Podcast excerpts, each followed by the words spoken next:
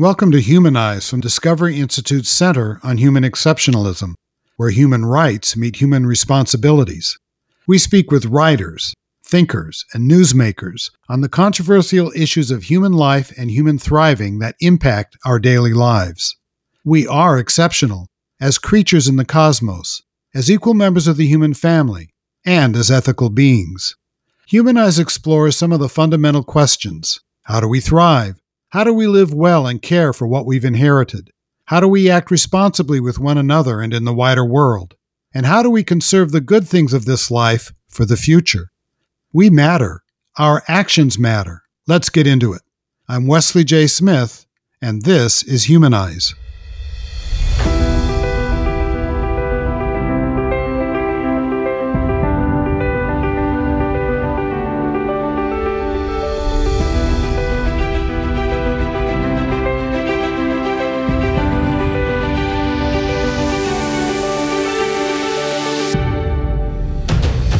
No secret that our country is badly divided and riven by profound moral, religious, and political differences about what constitutes the good, the best means of promoting human flourishing, and even the proper meaning of the term civil rights. The question thus becomes how do we maintain mutual respect and comity and retain sufficient cohesion to be considered a true society? My guest, Roger Severino, is deeply involved in working through these questions from conservative policy and legal perspectives. Severino is a visiting fellow at the Heritage Foundation and a senior fellow at the Ethics and Public Policy Center. He is a national authority on civil rights, conscience and religious freedom, the administrative state, and information privacy, particularly as applied to healthcare law and policy. He is a regular contributor to National Review Online. Before joining the EPPC, Severino was the director of the Office for Civil Rights at the U.S. Department of Health and Human Services, where he led a team of over 250 staff enforcing our nation's civil rights, conscience, and religious freedom and health information privacy laws. He served from 2017 to 2021 and was the longest serving OCR director of the past three decades. Prior to joining HHS, Severino served for two years as director of the DeVos Center for Religion and Civil Society at the Heritage Foundation, advocating for life, family, and religious freedom policies. Before that, he was a trial attorney for seven years at the U.S. Department of Justice's Civil Rights Division, where he enforced the Fair Housing Act and the Civil Rights Act of 1964. Severino started his legal career at the Becket Fund for Religious Liberty, where he was legal counsel and chief operations officer and defended the rights of people of all faiths under federal and international law. Severino holds a JD from Harvard Law School, a master's degree in public policy with highest distinction from Carnegie Mellon University, and a bachelor's degree in business from the University of Southern California. He has been profiled in the New York Times, The Atlantic, The Wall Street Journal, and The Hill, and has appeared on Fox News, CNN, MSNBC, NPR, and PBS, among others. In 2020, the New York Times dubbed him and his wife Carrie a conservative power couple to be reckoned with. Severino also teaches salsa and swing dance in his spare time, and he wouldn't want to see me as a student. Roger, welcome to Humanize. Thanks for having me. Uh, it's good to have you.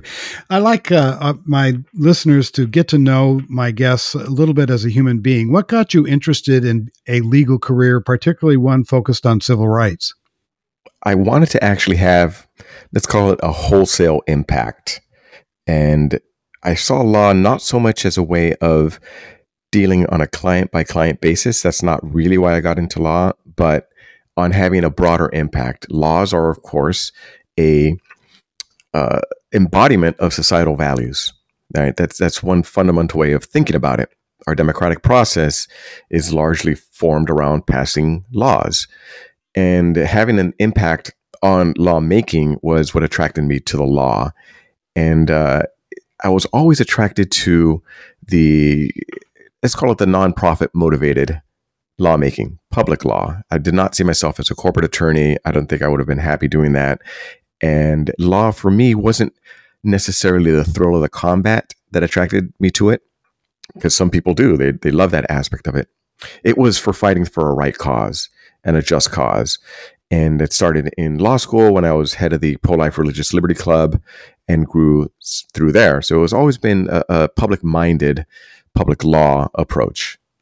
Yeah, that's interesting because uh, you could have made a lot of money in the corporate world, but chose instead to do, as you called it, the nonprofit aspect, which uh, may, I think, has greater life satisfactions, even though perhaps puts less money in your bank account.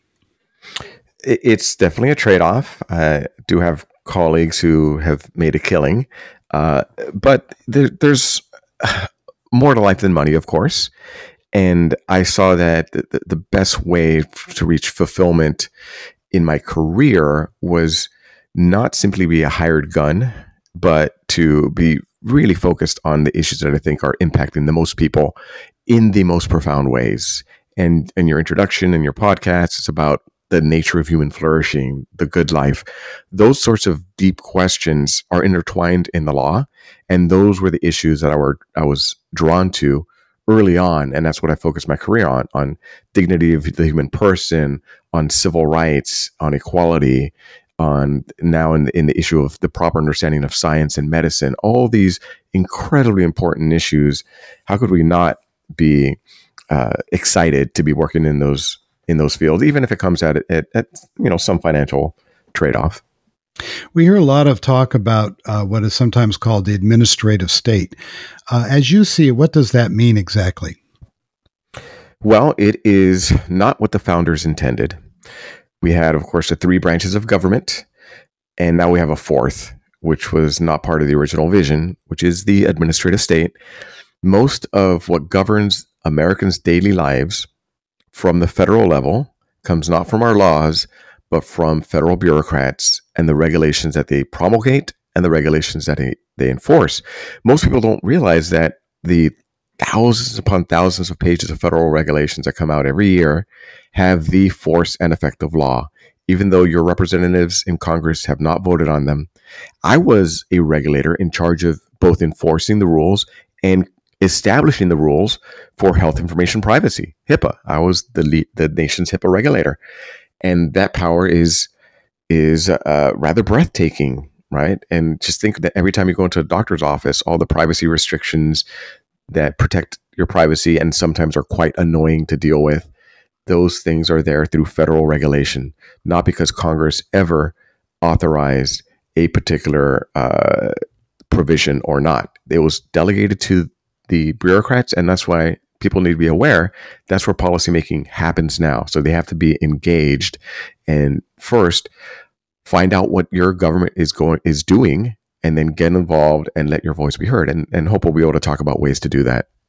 Yeah, definitely. Um, it's interesting when I uh, I first discovered the administrative state. I wrote a book on aviation safety with Ralph Nader, and I was back here in Washington D.C. doing some research, and I was stunned at the power that the FAA has and uh, noticing that the Congress actually had not passed the laws that the FAA, uh, in terms of regulations, was promulgating. And it, then you suddenly realize when you look at statutes, what they say is these uh, uh, legislative uh, proposals the Secretary of Health and Human Services will determine this, or the Secretary of, of Commerce will return, determine that. What that means is the Congress isn't passing those laws. They're saying, okay, you tell us what the law is, you tell the country what the law is, Mr. Secretary or Madam Secretary. Yeah, it Congress has moved from passing laws to passing the buck. yes. They are giving the responsibility to unelected federal bureaucrats to deal with the toughest questions of the day because politicians are running away from them. They'd rather not deal with it. They'd rather try to claim some victory with some statute saying they did something.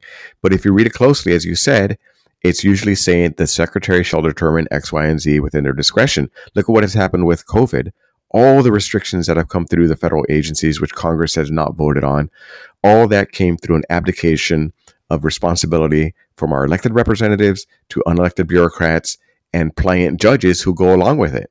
Now, I'm hopeful that judges with the, the Supreme Court, with its current makeup, is going to push back and say we're not going to be deferring to the bureaucrats anymore. Uh, it has to be consistent with the laws that Congress actually passed. And that means Congress has to do more of the heavy lifting itself. They have to have more subject matter expertise.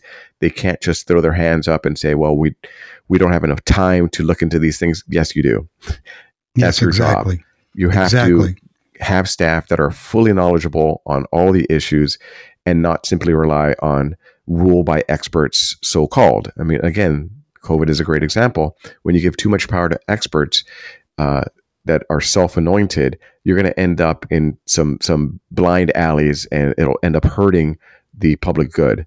You have to have the public input and oversight and basic common sense in many ways because you can't let the agencies do what they want and not be accountable. Yeah, in some way, these uh, bureaucrats are more powerful than elected officials because they see presidents come and go, they see senators come and go, but they're there to stay because they have civil rights, uh, civil um, uh, servant job protection. That, that's right. And sometimes the appointees are seen as almost like the summer help. Oh, they're here for a while, but they'll be gone, and the the career people will still be there. Now, I was very pleased with my staff when I was head of the Office for Civil Rights. The career staff were highly professional and uh, were just trying to do their job. Right? So there, you you have to recognize there's a lot of good people in the federal government. The however, there are some, there are some who abuse the public trust and are, have used their position to throw their weight around, to say they know best, to shut people down, and they never stand for election. They never right. actually have to answer to the American people directly. And that's an inversion of what the founders created when they established our federal system. The federal government it, it, it, has a lot of authority. The, the executive should be energetic, but it must still be accountable to the people at some point. And permanent bureaucracies uh, invert that invert that structure. Right, and and let's get to your specific work uh, in the Office of Civil Rights. Um, what is the role of the head of the Office of Civil Rights in HHS? What is your role? Well, HHS is the largest agency by budget in America. Its budget would be in the top 10 of countries in the world if it were a separate country, easily. It touches every aspect of health and human services, from Medicaid to Medicare to adoption services to even uh, refugee resettlement. So it is vast. It is vast. And everything they do in what they fund has to comply with civil rights. So recipients of federal funds can't discriminate on the basis of race, color, national origin, sex, disability, age, and religion. And also, the federal government itself cannot discriminate on that basis. And one of the things I focused on was making sure that there were watchdogs within the federal government watching federal actors, those bureaucrats, because oftentimes there was a either absolute ignorance when it comes to conscience and religious freedom or hostility. And all the other civil rights people by and large said, okay, federal government can't be discriminating based on race, etc. That message has gone through in a lot of ways, not all the way, but uh, a lot of the way. But on conscience and religious freedom, it was practically absent, and it led to things like the Little Sisters of the Poor being forced by HHS to assist in the provision of contraceptive coverage for fellow nuns. It's just it's ridiculous as a notion, but the federal government was hounding them to the bitter end to the Supreme Court time and again until they finally got protection. And HHS under Trump, we reversed those rules that were forcing nuns to violate their conscience. But again, it was those bureaucrats that were passing the rules that thought they knew best that would have no respect for conscience and religious freedom and uh, funneling money to organizations that want to force people to assist in abortions, for example. The American people have had a long consensus that whatever you think about abortion legality, you don't force doctors to perform it and nurses to assist in it. But again, if you don't have enforcement of our laws, the government is going to fund these things and it's illegal. So that's one of the things I'm most proud of is starting a conscience and religious freedom division within HHS to give it the proper attention and focus because this is in fact the first freedom and it is embodied in so many federal statutes that were being absolutely ignored under the Obama administration and now are being ignored again unfortunately under Biden. That's a um, almost a uh, refusal to um, properly administer the law, which is a violation of one's oath of office, it would seem to me, if you're not going to enforce uh, the law as it is written and even the rules that uh, have been based on those laws. So uh, I, I consider that an abdication of one's oath of office. It's an abdication of duty. Right. There there's always some discretion. The police officer doesn't have a, have to give a ticket to every single person that uh, goes five minutes over five miles over the speed limit. We're not talking about that. We're talking about egregious violations. We had a nurse at the University of Vermont Medical Center who had told her bosses that sh- she could not assist in an abortion. It was contrary to her religion, her beliefs. She got into the practice of medicine to save lives, not to take them. Well, one weekend she was called in to what she was told to help with the after effects of a miscarriage but it was no miscarriage. The doctor said, Don't hate me the minute she walked in because they knew this was an abortion of a live, healthy child. And she was put in this position where she was told, Well, we know you object, but if you don't do this, it will be patient abandonment. You could lose your job. You could even lose your license to practice medicine and put in that horrific position.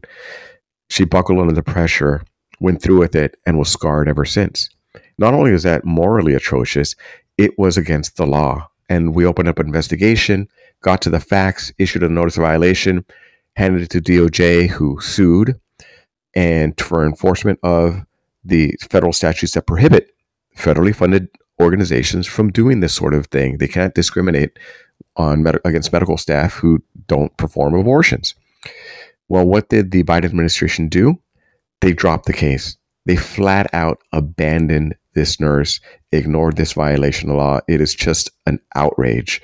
And sadly, this nurse has no other recourse now because uh, there isn't a private cause of action on this particular claim. It was the federal government turning their backs on a victim out of pure abortion politics. The Biden administration has put in some abortion extremists, starting with Xavier Becerra at the top as secretary, and they're following through on the, the the promises made to the extreme left wing uh, that elected that helped elect Biden, right? They're they're the ones who answer they answer to most. So we have these horrible situations where the law is not being enforced in some of the most open and shut circumstances, and people are suffering. Right. Supposedly, you know, the American way is if they didn't like the law that specifically protects medical personnel from having to perform abortions. I mean, that's very specific in the statute if you don't like that, change the statute and have to justify it in the in the hall of Congress and so forth. Instead, they just refuse to enforce the law. And getting back to your your policeman uh, metaphor, uh, if the police officer said, "I'm not going to give anybody a speeding ticket because I don't like mm-hmm. the speed laws," that's a violation of duty. If he says or she says, well, this particular person was only three miles over, and I'm just not going to give this person a ticket. I'm going to give them a warning.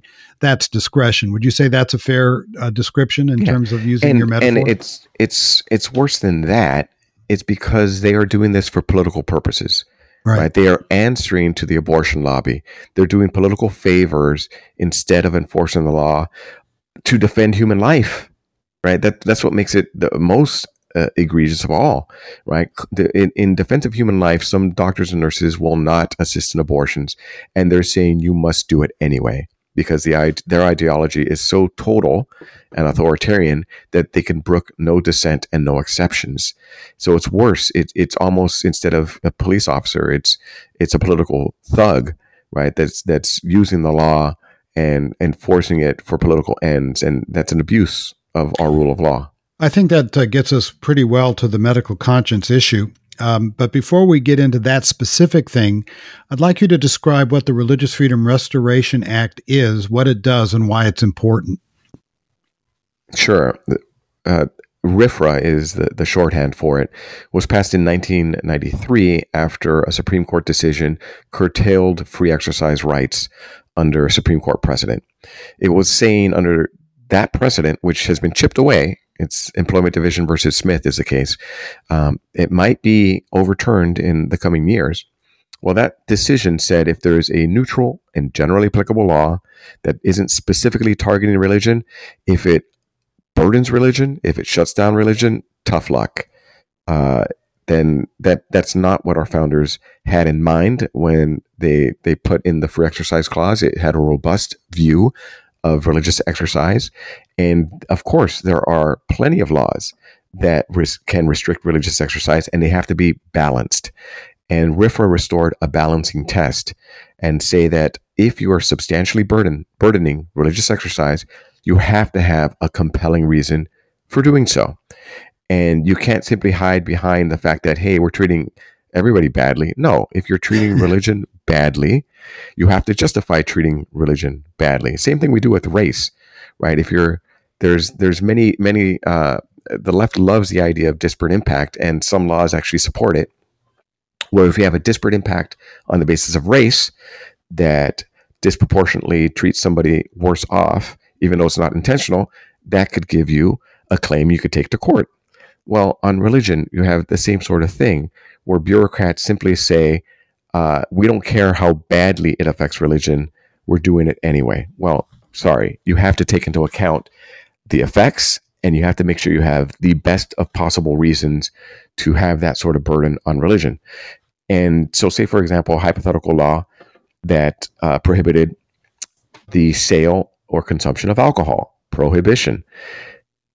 That's a neutral law but of course, that could end up banning communion at churches, right? That have communion that actually has wine, right? Uh, that sort of thing would be unthinkable to say that you could do such a thing and ban these central sacraments so long as you make the law neutral enough and there's no balancing test involved. RFRA restored that test and it was supported with a massive bipartisan consensus signed into law by William Jefferson Clinton and Chuck Schumer was a sponsor of it. So we had this amazing support because it was the right thing to do. Now the left has now tried to disavow it and and and act like it doesn't exist or limit it or even revoke it, especially on the question of SOGI, sexual orientation and gender identity. Now that religious freedom is bumping up against those issues, now they're backing off. They're moving away from the principle of religious freedom for all and they want to limit it. So on these sexual issues, they want to say there is no religious freedom. And that's just wrong. Yeah, th- there was a, a massive, um, almost universal belief in RFRA, RFRA, uh, until the LGBT issues came to the fore, and that fractured that consensus, right? It did on the left on the right, it's still held firm. Right, but the the, and, the bipartisan kind of uh, bicultural, by uh, value system consensus that existed prior to that.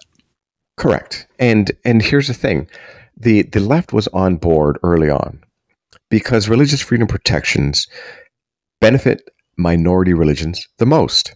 And at the time when RIF, the debate over RFRA dealt with things like Muslims uh, having beards in prisons and Native Americans having right to sweat lodges uh, and peyote and questions of uh, a lot of minority religions being discriminated against and needed the protection.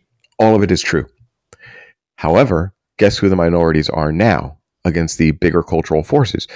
people who believe that marriage is a union of a man and a woman. People who believe in the embodiment of human beings as male and female, and they can't be changed surgically or otherwise. That reality. Those are the are the now in many ways the minority views according to prevailing cultural winds. And now they're being protected, just like the other minority religions were protected in the 90s and early 2000s. And now that they're being protected, the left is abandoning abandoning the principle of religious freedom because it butts up against one of their pet issues, which is LGBT advocacy. And to be clear, your position is the Muslim should be protected. Absolutely. Uh, the Native American uh, practicing traditional religion should be protected, and the Christian or Muslim or, or uh, Orthodox Jew who has a traditional view of uh, male and female relations should be protected in the same fashion. Precisely right. And that's absolutely the right answer, which the left is abandoning and the Biden administration is abandoning. Biden is in favor of taking away RFRA from what's called the Equality Act, which is a sexual orientation gender identity law that would be imposed on the nation with no religious protections, a specific carve out because they want to get at people of faith. They want to label them as bigots and ostracize them from society. And that's not how a pluralistic society works. There has to be space for dissenting voices. We were told that the LGBT cause was all about living and letting live. No, that was a lie. It that was an excuse meant to open the door where now it's our way or the highway. There is no exception. You must bake that cake, even if there are many other people willing to do so. There's a case at the Supreme Court now, 303 Creative, of a, a person who wants to do web design to celebrate marriages, but won't do so for same sex unions. And they've been told by the court in the state that they can't be in business that way, that they are discriminators. And that's gone up to the Supreme Court. It should be an easy case um, in favor of the creative expression and the religious freedom of that business owner. There are plenty of options. And why would you want somebody to grudgingly do a poor job to celebrate a same sex wedding when it's against it goes against their, their beliefs when there are plenty of other options. Why would you do that? To make a point, to drive people out of business, to ostracize. Yeah, I was going to get to that, but since you brought it up, it seems to me that, uh, and, and this is true in medical conscience, which I'm about to get to, that it isn't that the person could not find the service that they're looking for. You could always find a different baker willing to bake the cake you want designed. You could always find a different web designer. It's and you could always find a doctor probably to do an abortion or to engage in transgender um, transition procedures. But it's the message that is sent when someone says, No, I think this is wrong. Uh, I'm not going to do it because it, it violates my conscience. It's that mm-hmm. message that they find so painful, not the actual fact of being uh, of that particular person not performing that particular requested service. And and here's the thing with with all totalitarian movements, they're totalitarian and authoritarian because they ultimately lack confidence. Hmm. They cannot stand any cracks in the armor, any voices the dissent out of pure fear. Fear that their arguments cannot convince people because they won't convince people. Denial of biological realities will not ultimately convince people. And denial of human life at its earliest stages will not ultimately convince people because we know science on both those questions. But there's this authoritarian impulse to say, well, because they believe this so thoroughly, and many of which believe they're doing the right thing. I'm not going right. to question their their sincerity of their views. Now, of course, a lot of the advocates and leadership are very cynical in how they push it and distort the truth. But I'm not going to question the sincerity of their you know, underlying beliefs. I think it's flatly misguided and wrong. But if they had more confidence in the truth of the matter, they wouldn't be so authoritarian and totalitarian about it. It wouldn't be all about cancel culture. It wouldn't be about doxing people and chasing people out of public square, trying to label people horrible names instead of dealing with the arguments. And that's your first sign that there it's it's coming from a position of weakness. Weakness philosophically and weakness on the matter of the truth, even though they may have massive cultural power, which they do and it kind of violates the the uh, premise of the United States and the idea of federalism. Uh, it strikes me that uh, people who take your position generally are saying, "Let San Francisco be San Francisco," perhaps with re- exception to the sanctity of human life, and, and children. There's, children, there are definitely right. limits on, on what right. should be done on kids. But let Tulsa be Tulsa, at least with regard to adults. What the uh, progressive left is saying let San Francisco be San Francisco and force Tulsa to be San Francisco. Yeah, that's precisely it. That's precisely it. And it's it's forced by many ways. Now there's the explicit gov- uh, levers of government power. HHS has proposed to make transgender treatments an essential health benefit through regulations. Again, not through an act of Congress. In April, they're going to propose to say if doctors don't perform hysterectomies for sex reassignment purposes, including on minors, they're labeled bigots and will lose federal funding. That's going to be proposed in April. It's this use of government force and coercion and not to mention all the cultural forces of the woke corporations that are now on board and the medical associations have been captured academia the legal profession so many of these other cultural forces are are saying that there's no room for debate and again what are they afraid of when they're debating the issues what are they afraid of They're afraid they're going to lose the argument. And that's the problem. We want to be able to have the argument. What is the science on transgender treatments on children? Is it helpful or harmful to sterilize them? Because that's what's being proposed and done today. Sterilization of children permanently. They will never be able to have kids of their own. Do they have the ability to consent to such a thing when they can't buy a gun, buy alcohol, buy pornography, get into a mortgage, have a credit card, have a driver's license at you know 12 or 13? Uh, all these things they can't do, yet we're saying they have the capacity to do so when it comes to their own fertility permanently. No, and and that, and their bodies. I mean, you have 13 and 14 year old girls receiving mastectomies. That's right. Some of whom have later, uh, you know, when they've they've gone through the maturation process, have said, "Wait a second, I'm really not a boy," but the damage has been done. Yeah, upward when upwards of 90 percent of kids who have any gender dysphoria issues, any sort of hatred of their own body, however it manifests, if left alone without interventions, they grow out of it. When nature takes its course, we want to help people become comfortable with their own bodies. Any sort of body dysmorphia, whether it's anorexia, we don't say to somebody who, who hates their body and they say they're fat, say it's a, a 13 year old girl facing all this peer pressure, right? And say she is medically quite thin, we don't say, you know what, you're right. I'm going to affirm you in your belief that you are fat, and let's put you on a diet. Uh, right. Let's let's put you on laxatives. Let's do anything we can to get you thinner uh, and make you feel better that way, and affirm your view that you you think you are overweight when the reality is not. Okay, it, it's to to use that model when it comes to a, a child with gender dysphoria who hates their female or male embodiment and want to literally have it removed. And that's what's being done. Uh, in some states, it's unlawful to counsel a child to try to accept their body, right? They call that conversion therapy because they're presuming somehow that they know with absolute certainty that a girl was born in a boy's body, which of course is a scientific nonsense. There's no such thing as a girl being born in, in a boy's body. It's girls who are uncomfortable with their body, but it's okay to be a girl. It's okay to be a girl, to accept your body, right? But in some places, the states are moving to say that is unlawful, quote, conversion therapy to counsel people to be accepting of their body. And this That's is even if the today. parents want that therapy for their child. Yeah, precisely.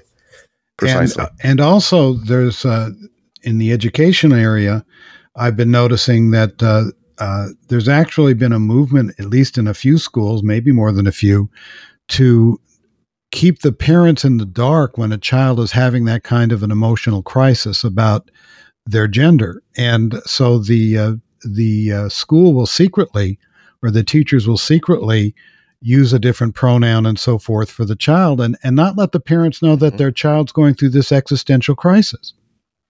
Yeah, that's it's it's conversion therapy in the other way right? The true conversion therapy is being done by the LGBT activists, right?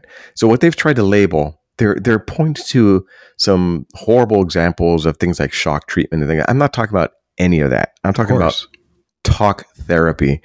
Somebody trying to come to terms with the changes that are happening in their body, right? Just talk therapy.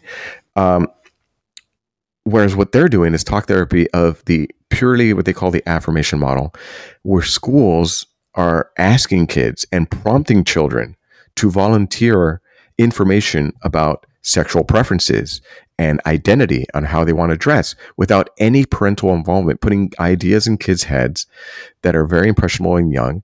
And what Florida did was saying, at least with kindergarteners to third grade, that topic is just going to be between the parents and their kids teachers should have nothing to do with pushing this on kindergarteners to third graders, right?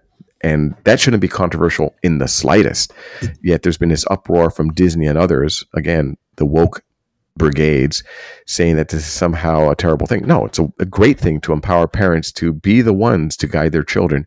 Kindergarteners to third grade, no business with a teacher quizzing them on their sexual preferences at those ages. I don't think they should be quizzing them at any age um, uh, about those things. Um, but if it does come up, the model now that has actually been enforced by the US Department of Justice in schools is that it must be a quote unquote affirming model, that you must adopt new pronouns and allow kids access to locker rooms, even if it doesn't match their actual biology. And that could have some horrific consequences. And we've seen, I mean, I, I recommend everybody watch the story of Abby Martinez.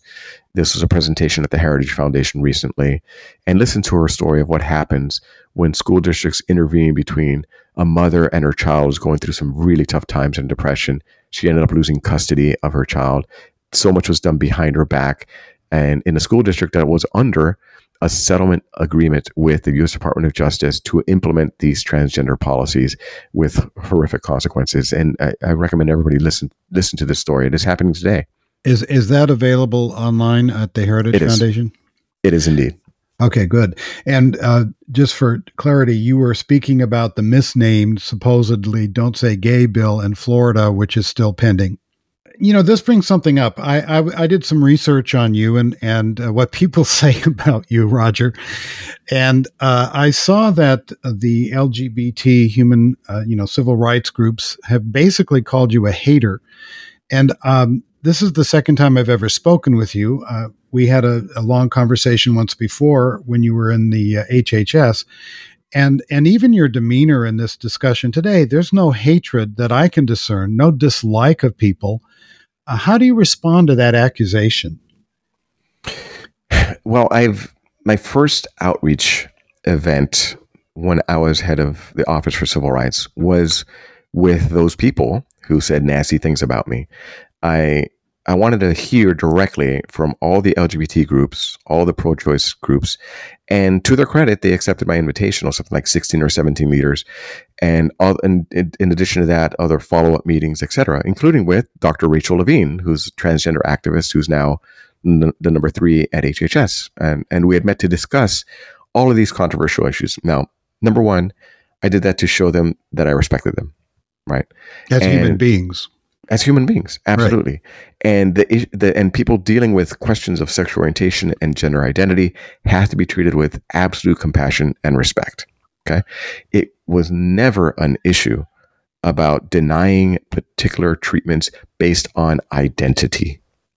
That was never the debate at any point uh, through my four years or before or after uh, as head of that office it has always been about what is best for society with regard to particular treatments and who does them, who should be forced to them, are they medically indicated? What is what is the true nature of discrimination and civil rights? And at a certain level, we're we're going at the same thing, a respect for human dignity and rule of law. However, we do have very different approaches as to what that means in actual policy prescriptions. I want what's best for human flourishing. People on the other side of the question, I don't question them wanting what's best when it comes to the question of human flourishing. We have different understandings of how to get there and what that actually means. So I don't demonize folks on the other side, even though they have demonized me. I mean, I've had transgender activists over for dinner, literally, with my family, um, because it helps build build bridges and understand and understanding. And I think that's the way it should always be uh, the more we are compassionate, the more we communicate that that's what we're we're doing, the more it will convince people because that's exactly what we're doing. Can we distinguish between objecting to the particular treatment and objecting to the patient? Uh, yes. For example, um, a, a, doctor may say, "I'm not going to give this uh, child with gender gender dysphoria puberty blocking." But that same doctor should not be allowed to say, I'm not going to set that child's leg when it's broken because that child identifies with a different different sex. Could can we say that that's a distinction that we can think about? That that's an important one, and the LGBT left in objecting to what I was doing on, at HHS would trot out a few shibboleths. These hypotheticals that were detached from reality of things like you said that we were somehow enshrining the ability of somebody to deny care based on identity. Now, that is an insult to the medical profession and especially for those of faith, right? Because there were objection to religious exemptions and protections as well. People who run religious hospitals are going to the poorest areas, highly minority communities, doing it for free. When they take somebody in with a gunshot wound, do, they don't quiz and say, wow, this may be part of a you know a, a, a gang drive-by shooting. Um, I need to figure out first whether you are a perpetrator or not before I save your life. Nonsense. That's not what doctors do. They take everybody to help them and to heal them, regardless of their circumstances. So it's absolutely insulting to the medical profession to say anybody would do such a thing. It's a very different thing, however, for doctors to say, we don't think this is medically indicated. We think this is going to hurt you instead of help you medically. So we're not going to assist in a sex reassignment surgery and remove a healthy uterus in a child, right? That is a radically different thing to say. Um, and that's the issue that was was being debated, not all these other hypotheticals that were meant for political reasons to distract. Now, I don't question the sincerity of opponents on the other side. I also don't question their cleverness. They know what they're doing they know what they're doing when they're distorting the truth, when they're misnaming bills and statutes, when they're pulling up pulling out the the uh, uh, the the insults. It's it's the political move to try to dis- distract from what actually is going on. Yeah, and and when it comes to uh, the issue of, of, let's say assisted suicide, euthanasia, and abortion, uh, if you compel a physician or a nurse to participate in those, against their mor- moral beliefs, you're actually forcing them to participate in the taking of a human life. And I can't think of uh, many things that would be more authoritarian than that, as you know, so long as you're not in the military following a legal order, to be forced to actually kill uh, is, is a remarkable uh, assertion of, of, authoritarian power, it seems to me. And that's precisely what the medical conscience issue also gets involved with abortion and mm-hmm. also to a lesser degree now assisted suicide and euthanasia, but that's also beginning to be generated. Yeah, and, and abortion and assisted suicide has always been treated differently in law where it, where it has been allowed. Now, the Supreme Court, God willing, very soon is going to undo Roe v. Wade, and the states and and federal legislatures and others will be able to stand to protect life again. Uh, when that happens, forces on the left, pro-abortion side, are still going to push to force abortion on the American public, forcing doctors to do it, making the practice of OBGYN absolutely anathema to people that are pro-life and that is part of a very, very obvious strategy that they're doing to try to capture the medical profession on abortion, on gender identity issues. They're trying to say that this is going to be beyond debate, that this is what true healthcare is when it is not. There's nothing more contradictory to healthcare than the intentional taking of human life. And on the question of conscience, even people on the on the left should realize that doctors aren't forced to assist in executions of duly convicted criminals. This could be murderers and rapists, etc. Well, it's actually no longer rapists. The Supreme Court said you can't do that anymore. But murderers, um, the the left will even say, yeah, you can't force doctors to assist in an, an execution. Well, extend that that solicitude to doctors when it comes to abortion as well, right? That that principle should be inviolable. And, the and, that, and that's being ignored. Yeah, the interesting thing is the left doesn't want to force doctors to participate in executions because they like the message of a doctor saying, "No, I'm a doctor. I don't get involved in killing." But Correct. when it's involved with uh, abortion and assisted suicide, they don't like the message with the doctor saying the same thing. "I'm a doctor. I don't get involved in killing." So that's a that's an interesting irony. Let me uh, read something from that was co-authored by Ezekiel Emanuel on this medical conscience issue, just to let people understand very specifically what we're uh, addressing here. Ezekiel Emanuel is probably the most prominent bioethicist in the country. He was a uh, uh, one of the prime architects uh, of of the Affordable Care Act, which is sometimes called Obamacare. A very major advisor to President Biden during the campaign on COVID issues. And this is what he said in the New England Journal of Medicine. Making the patient paramount. Basically, he's saying this is a matter of patient rights.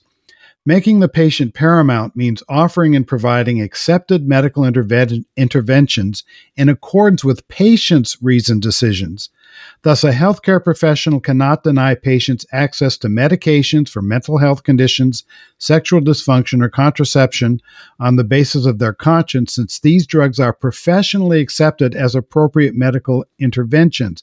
In other words, he's saying that if the medical profession says this is acceptable, a doctor has to do it as a professional obligation. And then he goes on to say abortion is politically and culturally contested, it is not medically controversial.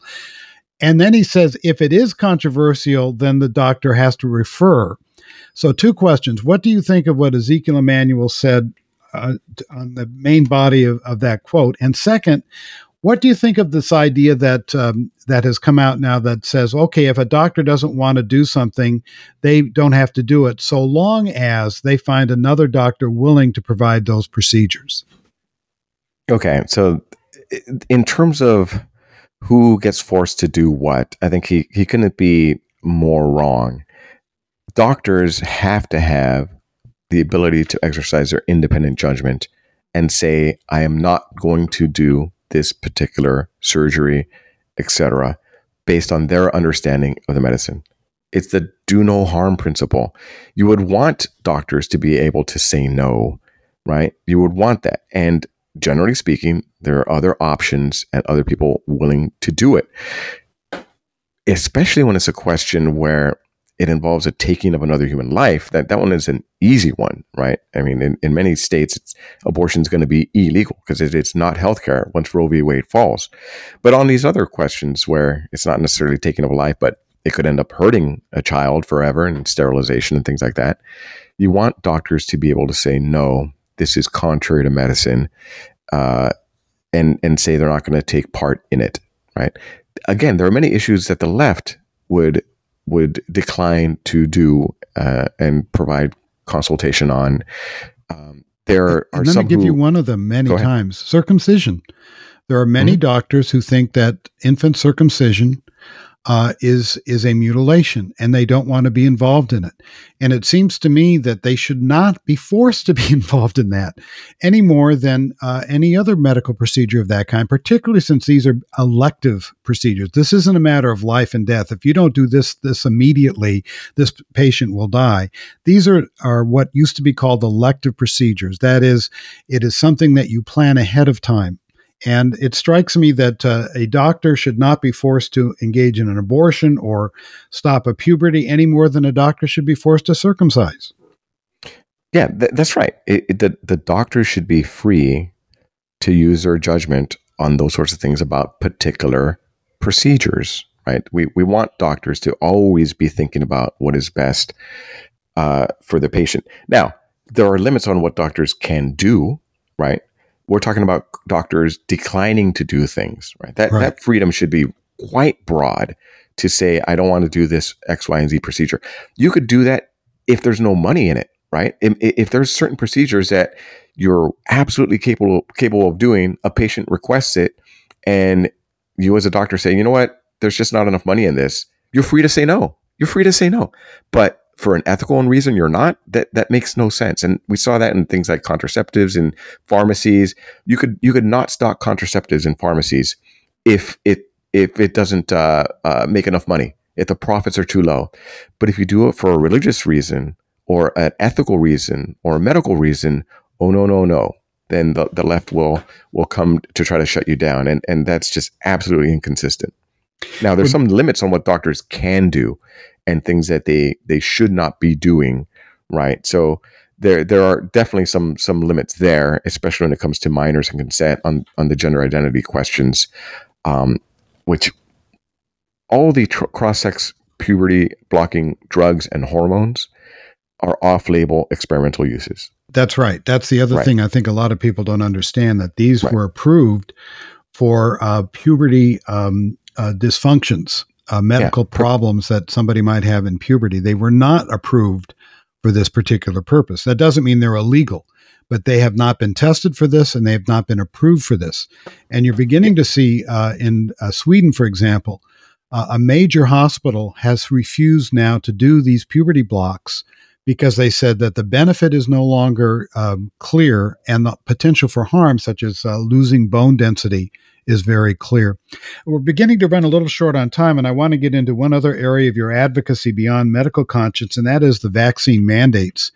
Um, when you were at the HHS the last year, uh, that's when the vaccines are being developed. Did you all uh, discuss whether or not they should be mandatory at that time? There was a presumption that the vaccines were going to be out in time. It was actually before the election. It it, it was uh, the the trials were completed, but the actual uh, pharmaceutical companies sat on that information, and I think for political purposes, some some dogged reporter should figure that one out.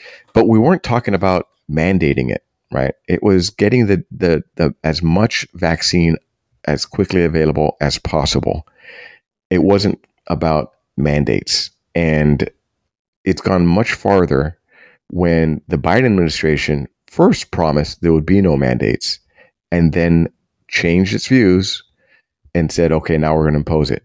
Um, there's simply no authority for a federal mandate. OSHA, of all places, doesn't have any sort of health expertise.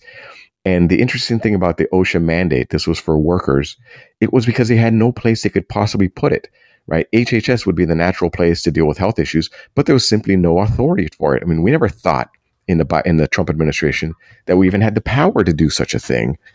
Um, but then they found OSHA for a workplace safety. I mean, you're thinking about hard hats and railings and things like that, but not vaccination. So I'm glad to see that the Supreme Court slapped them back. Unfortunately, they did push a CMS one through so now the medical professionals who were being hailed as heroes during the throes of the first, you know, year and a half of the pandemic are now seen as villains and being fired, even though they were taking all the same precautions of PPE and masks and and uh, disinfectant that was considered safe for the first year and a half for medical professionals. All of a sudden, considered CMS unsafe. is refers to the Centers for Medicaid and Medicare Services. So they do Medicaid, Medicare funding, and they fund hospitals. And that regulation said unless you are uh, vaccinated as a medical professional in these federally funded hospitals, you'll be fired. And they have been fired. And that that is and yet we have nursing n- nursing shortages and staffing problems and yet we're suffering we're firing people even if they have natural immunity. And and there are studies that have come out that show that if somebody's had covid and they've recovered from it they do have antibodies that help protect against the disease. Yes. And, and better than the vaccine because the, the vaccine efficacy efficacy has been waning whereas natural immunity has not when it comes to reinfection and for the federal government to simply ignore that, that's just ignoring basic science and it, it, reduces their credibility. You wonder what is really going on when they're hiding this information. And by hiding this information, I want to be very explicit. Before the OSHA mandate came out, OSHA had the requirement on businesses to report adverse vaccine reactions. Okay. It's a health and safety uh, data collection. They got rid of that requirement to get the safety data on the vaccine. And they were very explicit because they don't want to somehow discourage people from getting vaccinated. They wanted to hide people inform they wanted to hide information from people about actual vaccine adverse events. Well, that's anti-science. That that's yeah. anti-science because specifically for political purposes. And yeah. then they issue the the the mandate. So they issue a mandate to require people to get vaccinated after they they got rid of the requirement to report any adverse effects from that very mandate. So you wonder why people have questions about what's actually going on and whether or not they should trust the government. You know, there's your answer uh, as to why there's skepticism. And when you get into coercion and when you get into stacking the decks on these studies and so forth, uh, then you wonder why people are questioning uh, the honesty and uh, of, of the institutions. Um, one of the things that's bothered me a lot, and I want to get your opinion, is uh, the use of the private sector as an enforcer of government policy. The idea that the government can't do certain things because there are checks and balances. Uh, for example, Congress, uh, if they had the power to pass such a law, they wouldn't be able to get it done because of political reasons. So we'll just say, okay, United Airlines, you enforce this mandate, or uh, you know, um, Apple computer, you enforce this mandate on your employees. And you're really getting to the place, it seems to me, that the private sector is becoming an arm of the of the public sector in terms of enforcement of policies. Yeah, that's right. There's this unfortunate blending where you have the government funding private entities and there's political agendas behind it and then the woke corporations are now trying to enforce these policies on their own it's it's all very sort of incestuous right? Some of the same people go in in the, it's called the the revolving door. In government out of government into the pharmaceutical companies into hhs the regulators become the regulated. And it it's it's very much swampy. And that's one thing that that bothered me when i got there. Again, I was a regulator, and the number of lobbyists that were knocking on my door trying to get my attention, asking for favors and handouts, and uh, it was quite distasteful. Was one of the things that I was surprised to see how endemic it was, uh, and I I really I had no patience for it, and I let them know very quickly that I, I didn't. But yes, it's it's it's part of this sort of medical left woke government industrial complex that uh, is is all sadly uh, kind of reading off the same song sheet. Yeah, I, have been nudging an idea in my head that perhaps the civil rights laws need to be amended to also include a, a political viewpoints. You know, that's not anything to do with breaking the law, but that you're beginning to see uh, banks refusing to uh, do banking for someone based on their politics uh, we've seen uh, banks refusing, for example, to uh, uh, or insurance companies refusing to insure gun manufacturers or gun shops. Do you think that the civil rights laws need to be expanded to include political viewpoints? Well, for there are civil service protections where the federal government can't fire people because of their political affiliation. Now, I know that the Biden administration has gone after the conscience and religious freedom division, I think, for absolutely transparent political purposes that I helped stand up. Um, so they need protection. The whether or not we should broaden out to a broader political discrimination as a as a civil right, it I would hesitate because that's expanding the power of the, of the federal government. However, there is a broader question that you're touching upon, and that is the concentration of political power in the woke tech sector and the woke corporations. Our our our self government is premised on an educated citizenry and the free exchange of information and ideas. The public square. That's what the First Amendment protects in terms of free speech. The public square. The public square as a physical space is pretty obsolete in our modern age. The public square is virtual that's where information is exchanged and it's being dominated by Twitter, Amazon, Facebook, Instagram. And those actors that aren't acting in the public interest, they're they're using their dominant monopoly power and it is monopoly power because of network effects. You can't just build another Facebook from scratch. Even if you do a better one, it's it's it's uh, almost impossible to undo those network effects. So when you have these market failures that are hurting the public good, and pushing out what is a fundamental presumption of democracy, and that is an open public square, we should look at things like regulation or laws that could help undo that. Basically, turn these companies into like a utility that they have to be open. Yeah, there, there are various options. Yeah. There's whether they're public utilities, whether they're equivalent to company towns, uh, whether it's anti-competitive and they're abusing monopoly power. There, there are many ways to approach it. Uh, but it's something that that I think absolutely has to be addressed because it's it's it's impeding the American vision and our self government. It really is. Yeah, that's a that's an issue I think I'd like to address on a future program. Uh, you started this interview by saying you wanted to uh, help people know what they can do. So why don't we basically end this interview on that note? Uh, what do you think people who are alarmed by uh, the things that we've been discussing? What should they do, and how should they go about trying to affect change? Sure. At the at the federal level, be aware of regulations coming down the pike. So at um, at the Ethics and Public Policy Center, we run an HHS accountability project where we inform the public of these rules and how to get on regulations.gov and file a comment. this is the best way for you to have an input on how you are being governed by bureaucrats. You, it doesn't have to be long, but it has to be. File a comment, raise your objections, raise your suggestions. Even if you like something, you could say that too, but let your voice be heard that way. If you don't raise those arguments at the regulatory level, they are effectively waived, short of a few ex- exceptions. If you, it's use it or lose it.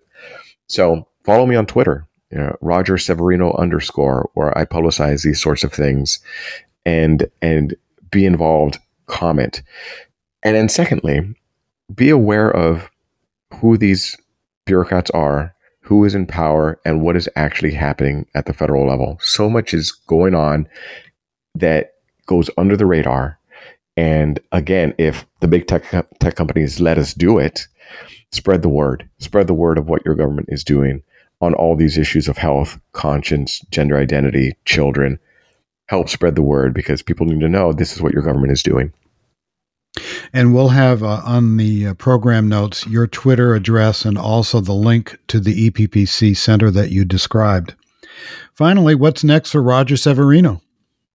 Well, I will be starting shortly as vice president of domestic policy at the Heritage Foundation. I will still be at EPPC, right? So I will be dual hatting to a degree, and that's just going to be exciting. And Kevin Roberts, the recently installed president of Heritage, is bringing such an incredible energy and vision, uh, and he's a fighter.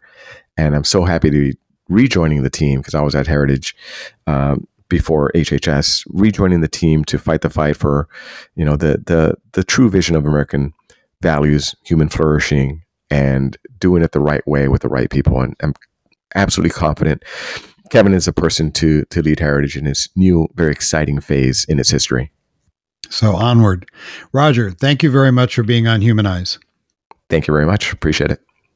Thanks for listening to Humanize from Discovery Institute's Center on Human Exceptionalism, where human rights meet human responsibilities. Discover all the good work of the Center on Human Exceptionalism by visiting discovery.org/human. We can only do this work, speaking on behalf of human life, human thriving, and our exceptional place in this world and our cosmos, with your support. We invite you to make a one time gift today and to consider starting a monthly gift to support the Center on Human Exceptionalism and this show. Wherever you're listening to Humanize, please take a moment to rate and review the show. You matter. Your actions matter. Be bold, be exceptional, and be back soon.